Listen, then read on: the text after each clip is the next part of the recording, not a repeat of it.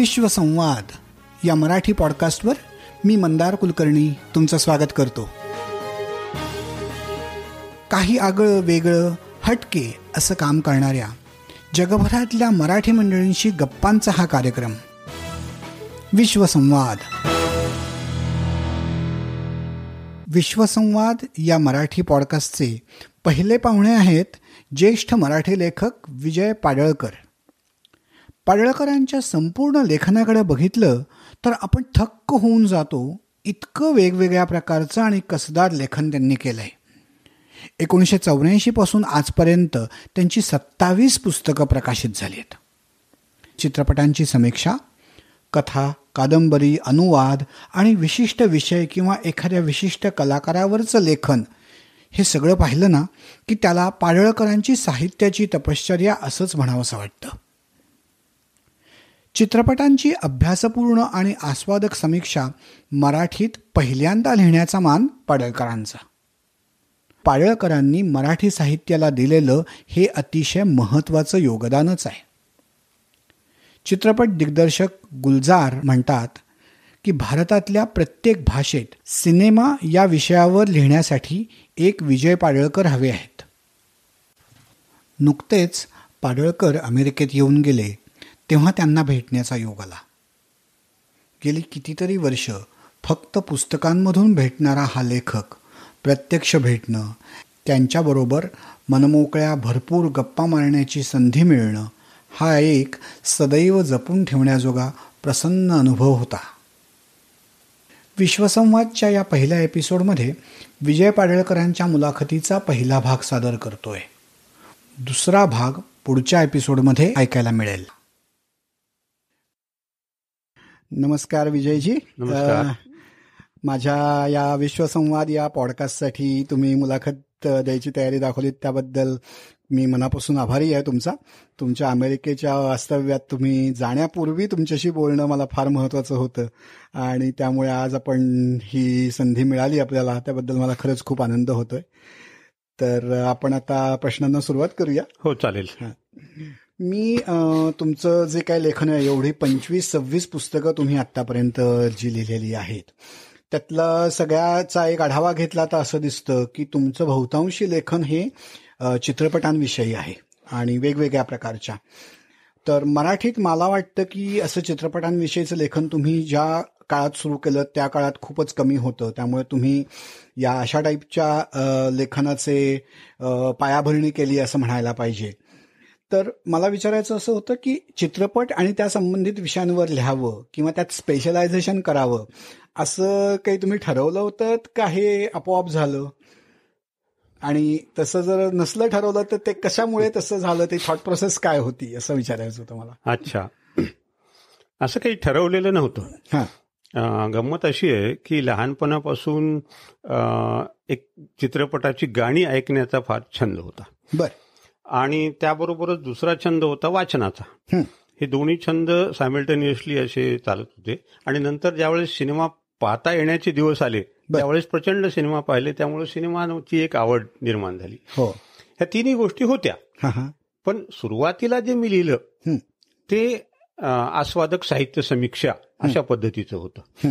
म्हणजे वाचलेली पुस्तकं त्यातला आनंद त्यातलं वैशिष्ट्य लोकांसमोर मांडायचं हां. ही पुस्तकं अशी चांगली आहे ती वाचा तुम्ही असं सांगायचं अशा प्रकारचं ते एक लेखन होतं आणि तसं करत असताना त्या पुस्तकाची काही गुणवैशिष्ट्ये स्पष्ट करायची बर त्यामुळं माझी सुरुवातीची काही पुस्तकं आहेत ती अशी साहित्यिक आस्वादक समीक्षेची पुस्तकं आहेत. नंतर असं झालं की ह्या दोन्ही गोष्टी एकत्रित थोड्याशा योगायोगानं आल्या. म्हणजे एकदा मी आर के नारायणचा गाईड हा सिनेमा पाहिला. आणि हा सिनेमा जो आहे तो तसा एकोणीसशे पासष्ट साली पाहिला होता. बर. आणि त्यानंतर तो एकोणीसशे अठ्ठ्याऐंशी सत्याऐंशी अठ्ठ्याऐंशी साली दूरदर्शनवर दाखवला गेला. बर. त्यावेळेस पाहिला. हां. गंमत आई झाली होती की पासष्ट साली ज्यावेळेस तो सिनेमा पाहिला त्यावेळेस प्रचंड आवडला होता आणि तो असा खूप लक्षात राहिला होता. नंतर सदुसष्ट साली ज्यावेळेस मी कॉलेजला गेलो त्यावेळेस गाईड ही कादंबरी आम्हाला नॉन डिटेल म्हणून आली. ओके. हा. आणि त्यावेळी सुरुवातीला सर ज्या याच्यात आले वर्गात आले. हं. आणि त्यांनी सांगितले की जर तुम्ही आधी हा सिनेमा पाहिला असेल तर तो सिनेमा विसरून जा. हा. आणि त्याच वेळेस माझ्या डोक्यात असं आलं की का असं म्हणाले असतील. परंतु ते राहून गेलं. आता ज्यावेळेस एकोणीसशे सत्याऐंशी अठ्ठ्याऐंशी साली मी गाडी पाहिला त्यावेळेस माझ्या मनामध्ये दोन्ही गोष्टी पक्क्या होत्या. एक तर कादंबरीचा अभ्यास केलेला होता परीक्षेसाठी हो. आणि सिनेमा दहा वेळेस पाहिलेला होता. आणि त्यामुळं असं झालं की मनातल्या मनामध्ये मी अशी एक कंपॅरिझन करू लागलो की वा आर के नारायणनं असं केलं. मग विजय आनंदनं असं का केलं. मग त्याच्यामध्ये आपल्याला काय प्रभावी वाटलं? मग गाईड सिनेमामध्ये काय प्रभावी वाटलं? आणि असं करत असताना एक मोठा दीर्घ लेख माझा तयार झाला. आज फिर जीने की तमन्ना आहे. हा माझा चित्रपट आणि साहित्य या विषयावरचा पहिला लेख. ओ बर. हं, त्यामध्ये मी सुरुवातीला असं मांडलं. की बाबा एखाद्या साहित्य कृतीचं चित्रपटात रूपांतर होत असताना काय बदल घडतात. मग ते बदल का घडतात? कसे घडतात? ते बदल योग्य असतात का? ते बदल एकदमच अयोग्यच असतात का. किंवा असे ज्या वेगवेगळ्या प्रकारच्या त्याला पुढे ह्या अभ्यासाला दिशा मिळत गेल्या. परंतु हा माझा पहिला लेख. बर. तर हा आला हंसच्या दिवाळी अंकामध्ये छापून आला. अच्छा. आणि आंतरकर त्याचे संपादक आहेत आनंद आंतरकर. हो. आणि त्यांना तो अतिशय आवडला.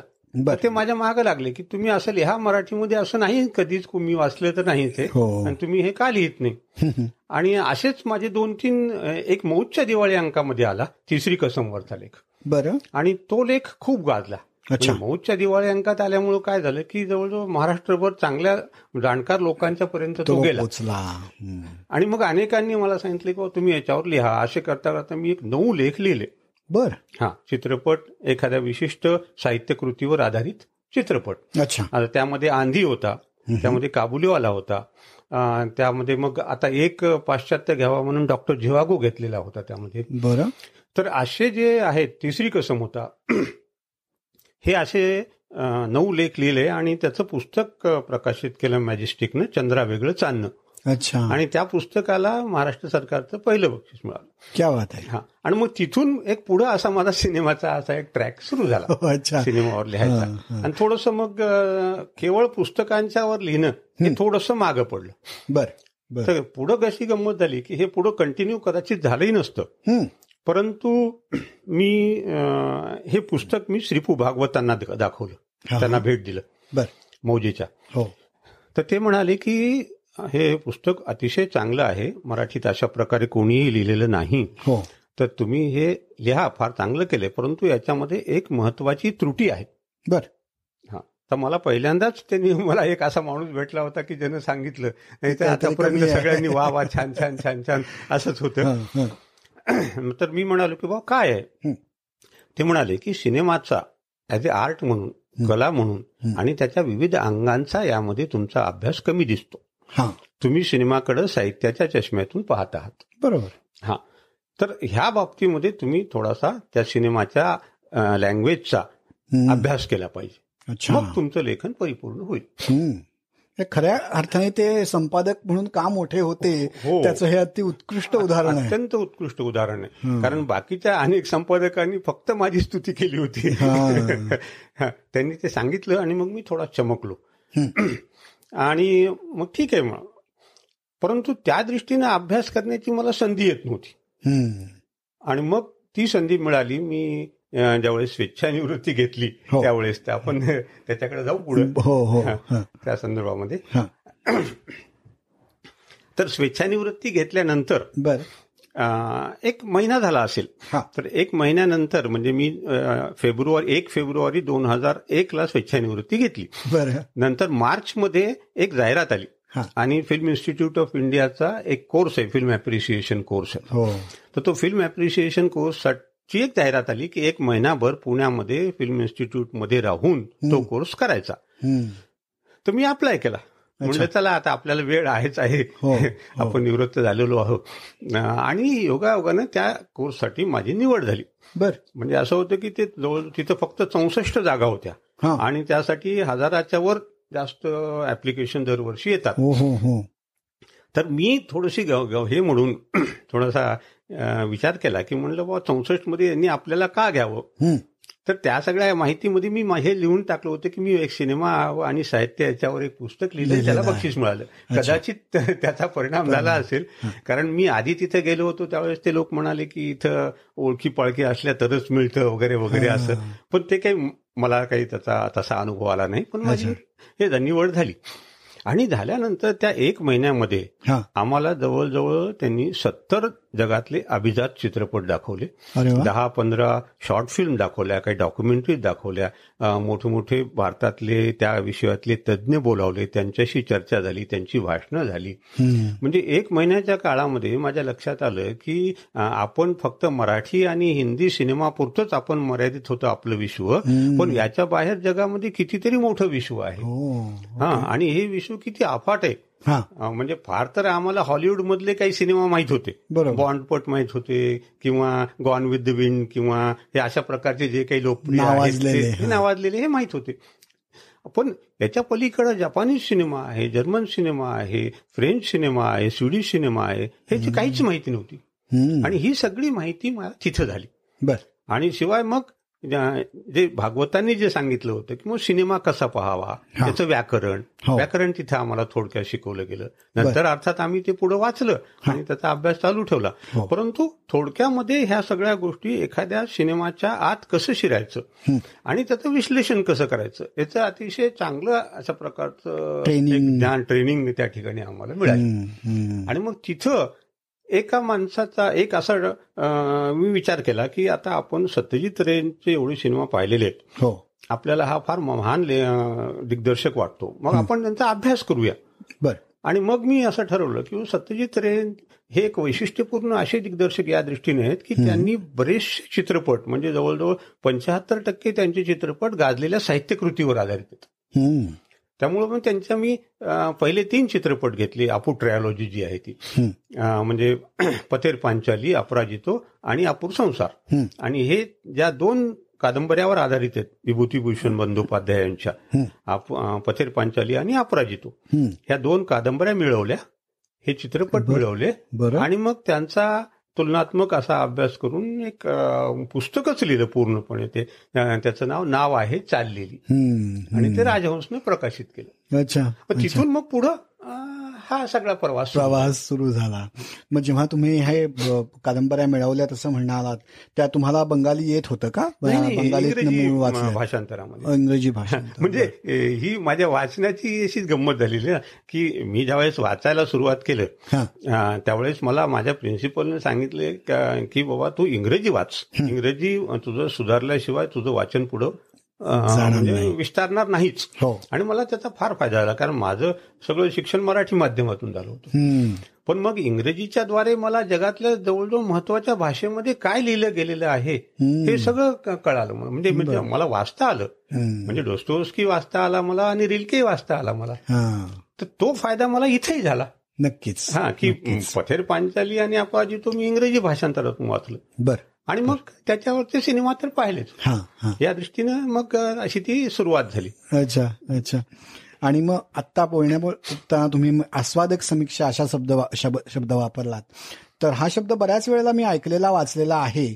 पण नॉर्मल किंवा रेग्युलर समीक्षा आणि आस्वादक समीक्षा असा नेमका काय फरक आहे? आणि ती कशी वेगळी आहे नेहमीच्या समीक्षेपेक्षा? किंवा समीक्षकांना सगळेजण नेहमीच नावं ठेवत असतात. तर आस्वादक समीक्षा कसा काही वेगळा आहे का? आणि त्याबद्दल काय सांगू शकाल तुम्ही? नाही समीक्षकांना सगळे नाव ठेवतात. हा. परंतु जे समीक्षक आहेत. ते आस्वादक समीक्षकांना नाव ठेवतात. ओ बर. आणखी ही त्यांच्यातली ही गटबाजी आहे का? ही थोडीशी गटबाजी आहे. थोडा विनोदाचा भाग म्हणजे सत्यता आहे याच्यामध्ये पण ते जरी सोडलं तरी एक मागच्या प्रश्नाचा आपला थोडा रेफरन्स या ठिकाणी राहिलेला आहे. तोही या याच्यातच आपल्याला आणता येऊ शकेल. हा हा. तो असा की मराठीमध्ये अशा प्रकारचं लेखन यापूर्वी नव्हतं. हो. म्हणजे चित्रपटावर गंभीरपणे हं. आणि सातत्याने हं. लिहिणारा मीच एकमेव लेखक जवळजवळ दहा वर्ष होतो. बर. कारण मी नंतर काय केलं की एक मला एक ललितसाठी एक प्रोजेक्ट करायचं होतं. त्यामध्ये मग मी की मराठीतील चित्रपट समीक्षा शंभर वर्षातली. हा. असा याचा एक लेख त्यांना मी दिला होता करून अच्छा. आणि त्यामध्ये मी एकोणीसशे सदोतीस साली पहिलं पुस्तक चित्रपट विषयक तयार झालं मराठीत. त्यापासून ते दोन हजार पर्यंतचा मी तो आढावा घेतला होता. आणि त्यामध्ये जवळजवळ अडीचशे पुस्तकं होती. अडीचशे पुस्तकापैकी फक्त पाच पुस्तकं गंभीरपणे लिहिलेली होती.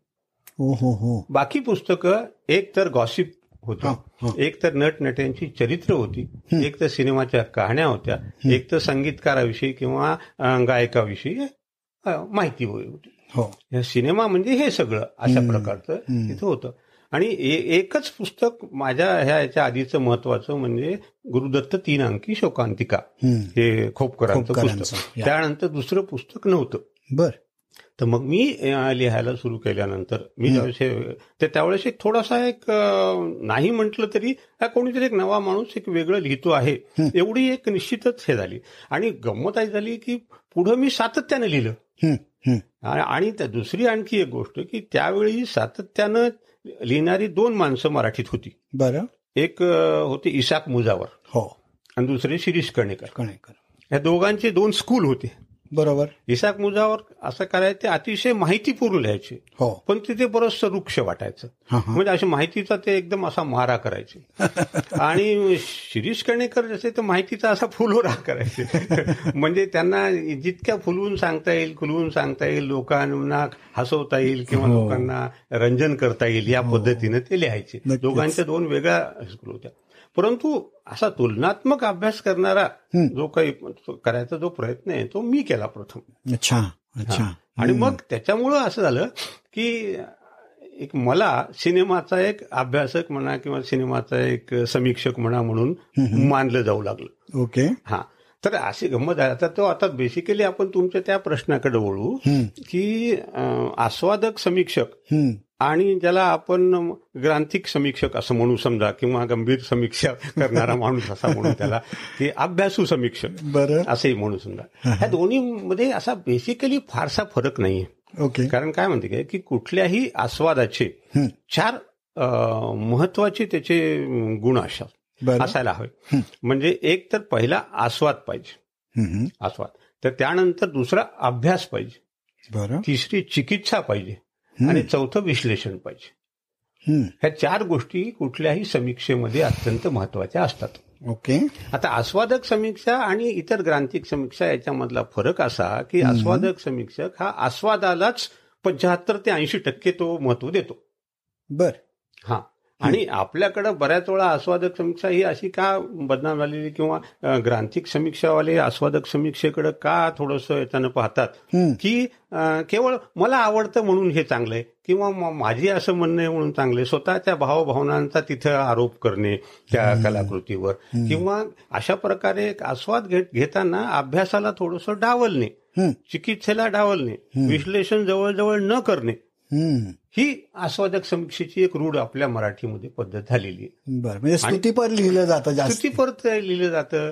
किंवा मग आपल्याच मनातल्या भावना तिथे आरोपित केल्या जातात. किंवा मग एक लोकांना काहीतरी आपण वेगळं दाखवतो आहोत अशा प्रकारे लिहिलं जातं. हो. असं करत असताना एक तर अभ्यास केला जात नाही आणि बारकाईनं विश्लेषण केलं जात नाही. पण दुसरी दुसऱ्या बाजूला जर आपण पाहिलं जी ग्रांथिक समीक्षा आहे ती अनेक वेळा अभ्यास आणि विश्लेषणामुळं किचकट होते. आणि बोजड होते. बोजड होते. आणि ती लोकांपर्यंत पोहोचत. पोहोचतच नाही. हा म्हणजे गंमत अशी आहे की मग दोन्हीतलं काय हे करायचंय? की बाबा जर तुम्हाला काही सांगायचं असेल लोकांना तर ते लोकांपर्यंत पोहोचलं तरी पाहिजे. नक्कीच. हा. तर ते म्हणजे एक उर्दू शेर है कि अगर अपना कहा खुद आप समझे भी तो क्या समझे? अच्छा। मजा तब है जब एक कहे और दूसरा समजे नक्कीच। तर त्या यांची अशी गंमत असते ह्या लोकांची की ते आपसात काय चर्चा करतात. हे त्यांचं त्यांनाच कळतं. म्हणजे मी त्यांच्या अभ्यासाबद्दल माझा आक्षेप नाहीये. हो. अभ्यास करतात परंतु जनसामान्यापर्यंत ते पोहोचावं ही त्यांची धडपड नसते. माझ्या याच्यामध्ये सुदैवानं म्हणा किंवा एक माझं एक वैशिष्ट्य असं म्हणा की बाबा माझ्यामध्ये ह्या दोन्हीचा मी पन्नास पन्नास टक्के अशा प्रकारचं मिश्रण करण्यामध्ये यशस्वी झालेलो आहे. म्हणजे एक तर मी आस्वाद घेतो. आणि दुसरी गोष्ट अशी की त्याला माझ्या अभ्यासाची जोड आहे. मी केवळ कुठलीही गोष्ट मला चांगली वाटली म्हणून चांगली मांडत नाही. परंतु म्हणजे मग त्यामागं काही तत्व असतात. ही तत्व मी अभ्यासलेली असतात. ती तत्व तिथे मी लावतो ते निकष तिथे लावतो. आणि म्हणून मग सांगतो की ही कलाकृती चांगली आहे ह्या कलाकृतीपर्यंत तुम्ही जा. पण हे सांगताना देखील माझ्यासमोर एक सा कॉमन मॅन असतो. किंवा त्याला त्याच्या लेवलवरून थोडंसं वर उचलायचंय. हो. तेव्हा आधी त्याच्यापर्यंत गेलं पाहिजे. नक्कीच. हे म्हणजे ह्या दोन्ही म्हणजे माझा हा जो फरक आहे या आस्वादक समीक्षेतला आणि ह्या समीक्षेतला तो हा आहे.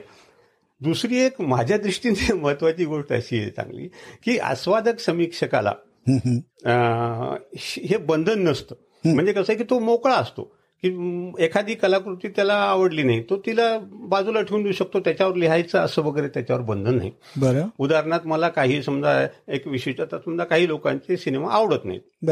मी ठेवून देतो. मी नाही लिहित. मला जे आवडतात तेच इतकं प्रचंड आहे की त्याच्यावरच मला लिहायचं. पण जो ग्रांतिक किंवा गंभीर समीक्षक असतो त्याला सगळ्याच गोष्टींची दखल तरी घ्यावी लागते. हो. म्हणजे आपण पुस्तकाच्या याच्यामध्ये जर विचार असा केला तर त्या माणसाला नेमाडे वाचावे लागतात. आणि त्या माणसाला कानोरकरी वाचावे लागतात किंवा त्या माणसाला एखादा दुय्यम दर्जाचा कादंबरीकारही वाचावाच लागतो. हे त्याला ते टाळता येत नाही. लिमिटेशन होऊन बसतं. हा. की मग सगळ्या गोष्टी मग इथं काय चाललेलं आहे? या एकंदरीत ह्या विश्वात काय चाललेलं आहे? याची पूर्ण त्याला माहिती असायला हवी असते. आस्वादक समीक्षकाला ही सूट आहे बाबा. म्हणजे निदान मी ती घेतलेली आहे. की बाबा मी पाहतो. म्हणजे या ज्या गोष्टीतलं आपल्याला फारसं आवडलेलं नाही.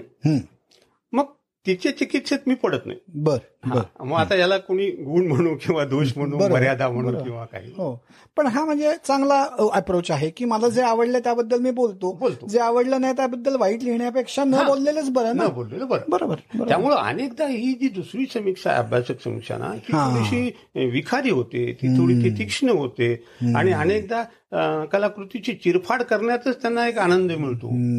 आणि बहुतेक तेच कारण आहे की ज्यासाठी मगाशी म्हटलं.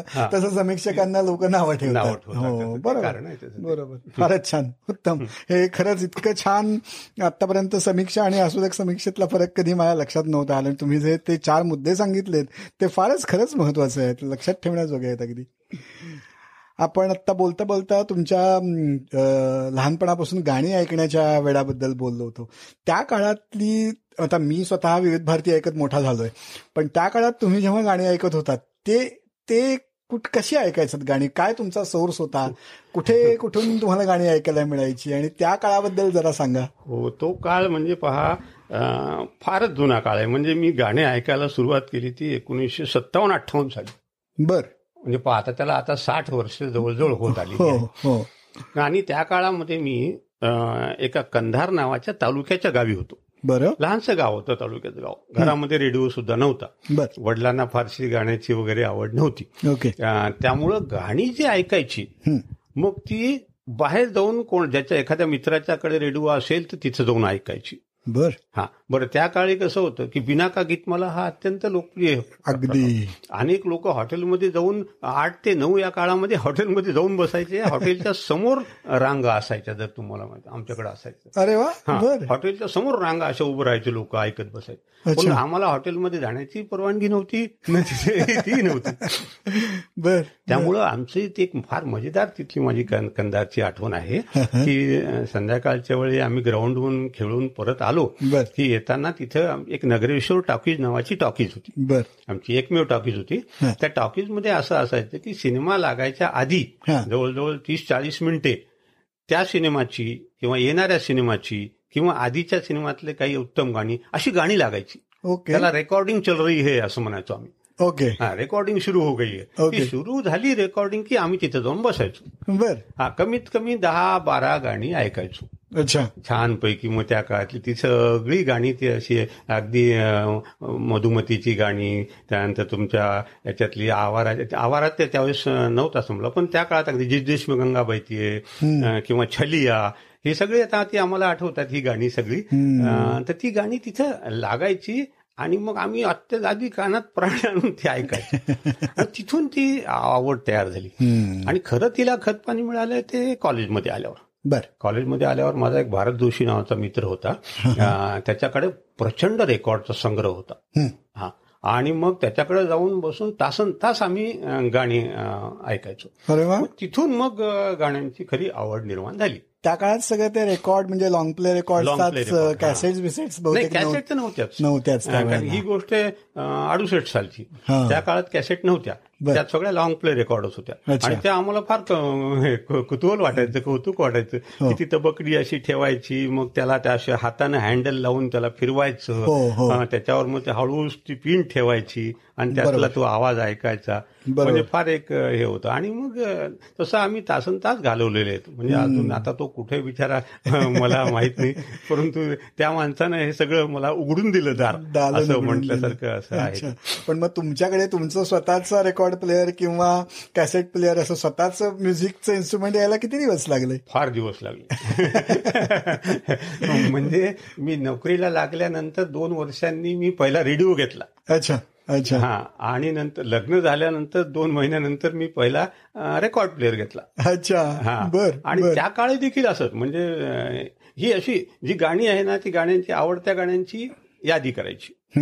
आणि मग ती गाणी मिळवायला बघायचं. मग कुठं हा कुणी मित- मित्र को औरंगाबादला असेल त्याला सांगायचं "व तिथल्या कॅसेटच्या दुकानातून काही घेऊन दे. कोणी मुंबईला गेला ह्या कॅसेटच्या दुकानातून मला एवढ्या कॅसेट आण असं करत करत ते जमवत गेलो मी आणि नंतर आता नेटचा खजिना मिळाल्यानंतर सगळं बदलूनच हा. गेलंय. हा. आणि आता माझ्याजवळ जवळजवळ दहा हजाराच्या वर गाणी आहेत बाप रे आणि पुन्हा हे गाण्यांचं एक असं कॉम्प्युटर किंवा आपला संगणकाचा थोडासा हात बसल्यामुळं हा. त्याचं सगळं बायफर्केशन करणे व्यवस्थित क्लासिफिकेशन करणे वेगवेगळ्या कप्प्यामध्ये त्याला मांडून ठेवणे हे सगळं आता मला जमत आलेलं आहे पण. त्या काळी अशी माझ्याजवळ एक लिस्ट असायची. ज्याला मी हिट लिस्ट म्हणायचो दोन हिट लिस्ट अच्छा. असायच्या एक म्हणजे अमुक एक पुस्तक मिळवायचे ओके. आणि अमुक एक गाणं मिळवायचे. अच्छा पुस्तकांची हिट लिस्ट वेगळी आणि गाण्यांची हिट लिस्ट वेगळी. गाण्यांची. बर. पुण्याला आलो मुंबईला आलो की माझे म्हणजे एक बॅगेमध्ये पुस्तकं आणि कॅसेट येणारच हे आमच्या घरच्या लोकांनी अगदी ग्रेट धरलेलं. धरलेलं होतं. म्हणजे मग पुस्तक आलं की ती हिट लिस्ट मधलं ते मोडायचं. तोपर्यंत दोन चार ऍड झालेले असायचे नक्कीच नक्कीच. अरे वा. असं करता करता त्या गाण्यांची आवड झाली. आणि ही गाण्यांच्या आवडीमुळेच मला वाटतं सिनेमा अधिक पाहू लागलो मी. हो कारण हो. तो जो पिरियड होता एकोणीसशे साठ सत्तर ऐंशी ह्या काळातला. ह्या काळामध्ये प्रचंड लोकप्रिय गाणी होती म्हणजे हो. सिनेसंगीताचा तो एक सुवर्ण काळच काळ. असा होता आणि त्यामुळं सिनेमा किती का खराब असेना गाणी चांगली असली तर आम्हाला पुरे असायची. तर तो ह्या दृष्टीने सिनेमाच्या वेडाला थोडंसं खतपाणी गाण्यामुळे मिळालेलं. तुम्ही आता सांगितलं की नोकरीला लागल्यानंतर पहिल्यांदा रेकॉर्ड प्लेअर घेतलात पहिली रेकॉर्ड कुठली घेतली असं काही लक्षात आहे का कारण म्हणजे पहिली रेकॉर्ड असे आता दुकानातून चार पाच घेतल्या पण. एक असं लक्षात आहे की लता मंगेशकरांच्या एक तीस गाण्यांची मी एक यादी तयार केली बर हा. आणि तिथं औरंगाबादला औरंगाबादला औरंगपुऱ्यामध्ये ते एक दुकान होतं. त्या दुकानदाराकडे गेलं आणि त्याला आपली यादी दिली की तो आपल्याला ती रेकॉर्ड करून तयार करून द्यायचा. कॅसेट करून दे कॅसेट तयार करून क्या बात ते मला ते पहिलं आठवते की पहिली मी लता मंगेशकरांची तीस गाणी त्याला नेऊन दिली होती. आणि त्याच्याकडून ती आणली आणि ते ऐकल्या महिना दोन महिने मी तिथेच ऐकत होतो. ज्या काळात सगळं ते गाणं इझिली ऐकणं अवघड होतं. त्या. काळातल्या सगळ्या आठवणी फारच वेगळ्या हो. आणि अतिशयच मनोरंजक असतात. म्हणजे इतकं गाणं म्हणजे एखादं दुर्मिळ गाणं मिळवणं म्हणजे अक्षरशः आपल्याला अकल्पित धनलाभ झाला आहे असं हो हो नक्कीच. आणि नंतर असं झालं की या क्षेत्रातली जवळजवळ आता मी लिहू लागलो त्यामुळं आणखी एक असा फायदा झाला की या क्षेत्रातली अनेक दादा मंडळी माझी मित्र झाली. म्हणजे ते माझ्या याचे लेखनाचे फॅन झाले आणि त्यांनी आपणहून आपल्या जवळचा सगळा खजिना माझ्याकडे रिकामा. अरे वा फारच छान. हा आणि त्यामुळं आज माझ्याकडे अत्यंत दुर्मिळ दुर्मिळ अशी अशी गाणी आहेत. अच्छा. चित्रगुप्त हा माझा अतिशय आवडता संगीतकार आहे. हो चित्रगुप्तची सहाशेच्या वर गाणी माझ्याजवळ आहेत. क्या बात आणि मला अजून कोणी माणूस भेटला नाही की ज्याच्याजवळ सहाशे गाणी आहेत चित्रगुप्तचे. अच्छा. असं ते होत गेलं. एकातून एक असं. निघत गेलं. बरोबर. मग अशा तुमच्या बोलण्यात ललितच्या त्या प्रोजेक्टचा तुम्ही उल्लेख केलात की जेव्हा तुम्हाला मराठी समीक्षेबद्दल लिहायचं होतं आणि मग त्याचा तुम्ही अभ्यास कसा केलात ते सांगितलं तर एकूणात तुमचं जेव्हा लेखन आहे त्यातलं ललितेतर जे लेखन आहे मोस्ट ऑफ द टाइम्स त्याच्यासाठी हा असाच तुम्ही रिसर्च केलेला दिसतो. खूप सगळ्या पुस्तकांच्या लिहिण्याच्या मागे तुम्ही ते आत्ता सांगितलंच पण राहायला मात्र तुम्ही नांदेड सारख्या थोड्याशा बाजूच्या गावात होतात. पुण्या मुंबई इतके रिसोर्सेस किंवा सुविधा तेव्हा उपलब्ध नसतील असं मी गृहीत हां. तर. इतक्या दूरच्या ठिकाणी राहूनही ह्या सगळ्या रिसर्चला लागणारं जे मटेरियल आहे पुस्तकं आहेत संदर्भ आहेत ते तुम्ही मिळवलेत तरी कसे? आणि त्यात कितीतरी अडचणी आल्या असणार. हो कसं कशी काय त्याच्यावर मात केलीत? म्हणजे ते अगदी मला आश्चर्यचकित करून टाकणारी गोष्ट आहे ती. म्हणजे बरोबर आहे. पण ते कसं होतं की एखाद्या गोष्टीचं वेळ लागलं. म्हणजे मग काहीतरी माणसाच्या हातून चांगलं होतं निश्चितच होतं. हो. म्हणजे ह्या गोष्टीचं मला थोडंसं असं एक वेळच लागल्यासारखं होतं की बुवा म्हणजे विशेषतः हे हा रिसर्च मी पुस्तकाच्या बाबतीत केला. कारण ज्यावेळेस मी सिनेमाच्या बाबतीत रिसर्च करायला लागलो त्यावेळेस माझ्याजवळ रिसोर्सेसही खूप होते माझ्याजवळ आर्थिक शक्ती होती मी पुण्या मुंबईला सतत चक्रा मारू शकत होतो सगळं करू शकत होतो. हा. परंतु दोन हजारच्या आधी ज्यावेळेस मी सतत इकडे तिकडं म्हणजे फिरायचो नोकरीच्या निमित्तानं आणि नोकरीच्या निमित्तानं मी छोट्या छोट्या गावी फिरलेलो बर म्हणजे तिथं तर आणखी काही हे नव्हतं. परंतु मग मी मी असं तुम्हाला म्हणजे असं म्हटलं की आपली जी एक यादी लिस्ट असायची माझी. हो हो. तशीच माझी एक लिस्ट असायची की हा हा लेखक आहे याच्याविषयी आपल्याला माहिती मिळवायची त्याच्याविषयी काही पुस्तकं मिळवायची. मग ती पुण्याला किंवा मुंबईला चक्कर मारायची तिथून आणायची त्याच्यावर अभ्यास करायचा लिहायचं. असं मी ते करत गेलो. पण त्यामुळं असं झालं की त्या काळातल्या म्हणजे मी जवळजवळ अठ्ठ्याऐंशीला लिहायला सुरुवात केलं आणि अठ्ठ्याऐंशी ते दोन हजार पर्यंत ह्या म्हणजे या बारा वर्ष. बारा वर्षामध्ये माझी फक्त तीन पुस्तकं साहित्य समीक्षेवरची आणि एक सिनेमावरचं एवढंच प्रकाशित झालं होतं. बर. हा. आणि मग नंतर ज्यावेळेस मी पूर्णपणे स्वेच्छानिवृत्ती घेतल्यानंतर या लेखनाला वाहून घेतलं. त्यावेळी मात्र मग त्याला तो म्हणजे वेग आला अधिक मला अधिक त्या- त्याच्यामध्ये खोल जाता आलं. त्या दृष्टीने मी सगळा तो प्रयत्न झाला माझा. मग जसं तुम्ही पुस्तकांची लिस्ट हिट लिस्ट आहे आणि गाण्यांची हिट लिस्ट होती तशी आता नंतर जेव्हा सगळ्या सुविधा उपलब्ध झाल्या तेव्हा. सिनेमांची हिट लिस्ट आपोआपच झाली ती. म्हणजे ही त्यावेळेसच झाली. चित्रपटाचा ज्यावेळेस मी फिल्म इन्स्टिट्यूटचा कोर्स केला त्याच वेळी जे सगळे ते सांगत होते सांगता सांगता आम्ही एक जॉट डाऊन करायचं. आणि मग ती जवळ दोन तीनशे चित्रपटाची लिस्ट तयारच झाली होती. बर बर. मी एकदा गोव्याला गेलो होतो. हा. गोव्याला मला असाच एक माणूस भेटला. असा एक गप्पिष्ट माणूस होता तो त्याच्याशी चर्चा चर्चा करताना त्याला म्हटलं मी की बुवा असं असं माझा सिनेमाचा आहे. ते खूप चांगली वेवलेन जुळली. हा. आणि मग तो म्हणाला की हे हे सिनेमा तुम्हाला कुठे मिळतात? म्हणलं मला जागतिक सिनेमा मिळत नाहीत हो म्हणलं. आणि त्या काळात तिथे देखील पुण्याला देखील जगातले अशा ह्या वेगवेगळ्या भाषेतले चित्रपट मिळणं फार कठीण होतं. बर. इंग्रजी मिळायचे. हा. ठीक आहे. परंतु बाकीचे जपानी सिनेमा काय कशी इटालियन सिनेमा कुठून मिळणार? हो. तर त्याने मला सांगितलं की बा असं करा मला एक यादी द्या. आणि मला एक दर सिनेमाला अडीचशे रुपये द्यायचे तुम्ही. बर. मी तुम्हाला सिनेमा देतो. अरे वा. तर तुम्हाला आश्चर्य वाटेल माझ्याजवळ दहा हजार रुपये होते. तर त्या गोव्याच्या जाऊन खर्चातून माझं सहा हजार उरले होते. मी पाच हजार त्या दिवशी त्याला काढून दिले. क्या मला वीस सिनेमा दे म्हणले बाप रे बर. आणि त्याने मला दिले. अच्छा. वीस सिनेमा हा. म्हणजे त्याच्यामध्ये मला बर्गमन मिळाला त्याच्यामध्ये मला कुरोसावा मिळाला हा. त्याच्यामध्ये ही सुरुवात झाली. आणि अच्छा. नंतर मग मी त्याला विचारलं की अरे बाबा प्रत्येक वेळी तुझी माझी भेट तर शक्य नाही. हो. मग मला असे सांग कुठं ठिकाण आहे त्यांनी कोण देतं. हो. मग त्याने चार पाच लोकांची नावं सांगितली. म्हणाला की तुम्ही कुठं हे हे करू नका कारण हे इलिगल आहे बाबा. हो. हा. पण त्यांना माझं नाव सांगितलं की ते तुम्हाला अगदी एंटरटेन करतील आणि. तुमचं अगदी चांगल्या प्रकारे तुम्हाला काय पाहिजे ते. बर बर. त्यामुळे मुंबईला एक दोन ठिकाणं मला माहीत होती. अच्छा. हा की तिथं जायचो. आणि मग तिथं अशा प्रकारचे त्यांना सांगून टाकायचं की मी आणखी पंधरा एक दोन महिन्यांनी येईल अमुक येईल हे घ्या पैसे. आणि हे करून ठेवा. बर. ते करून ठेवायचे. वा म्हणजे छंदासाठी आपण काय काय करायला लागतं आणि करतो आपण. हो फारच छान.